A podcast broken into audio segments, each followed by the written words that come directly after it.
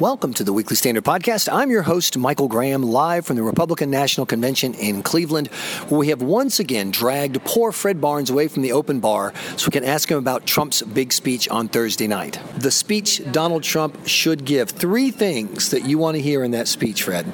Well, I think one, we need to hear about what he thinks of Hillary, but that's not the main one. I think he has to make a case for himself as president, and he does that on two issues. One is fighting terrorism and domestic violence as well. And secondly, the economy. Those are the ones. He doesn't need to talk about immigration. Everybody knows where he stands on that and trade treaties. He needs to say that he's going to make the economy in America better and, and Americans are going to be safer and how he's going to do it. And along with landing on Hillary a lot. And, and, uh, and that's the speech.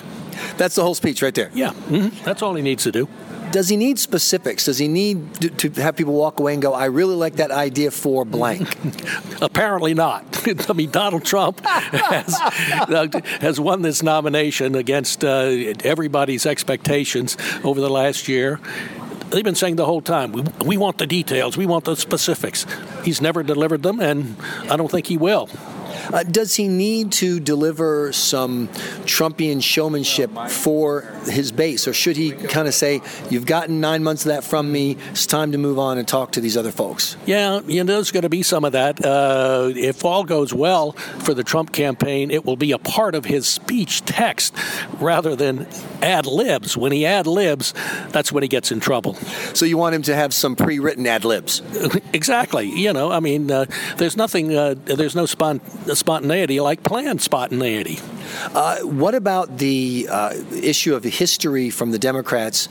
Hillary Clinton, possibly first woman president. Should he try to even address that, or no. just skip that completely? No, no. He just uh, needs to uh, talk about Hillary and uh, why she would be a bad president, and, and not get into the woman thing. That does that doesn't help him at all. So why mention it?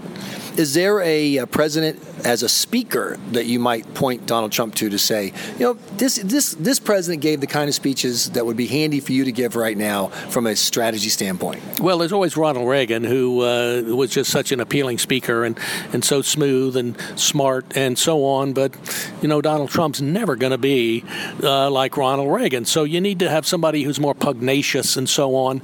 Um, and, you know, you, the one you go back to is Teddy Roosevelt. You know, that's what he needs to be like. Now, that's a reach for Trump. I mean, Teddy Roosevelt uh, was a very smart guy, written books and everything, uh, uh, books that I'm sure Donald Trump hasn't read. But uh, but that's the kind of guy he needs to be. Well, in defense of, uh, of, of Donald Trump, Teddy Roosevelt never read Art of the Deal either. So they're fair. Okay, one last question for you.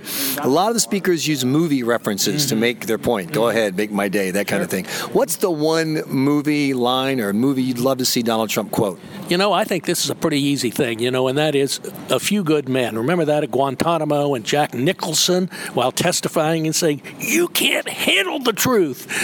I mean, that's a Trump line if I ever heard one. Fred Barnes, thanks so much for joining us here on the Weekly Standard Podcast. Good. Thank you. You've been listening to the Weekly Standard Podcast. And by the way, that was Fred doing Jack Nicholson himself. Just Be sure to tune in for more of Fred Barnes' impressions and other conversation live from the convention here in Cleveland.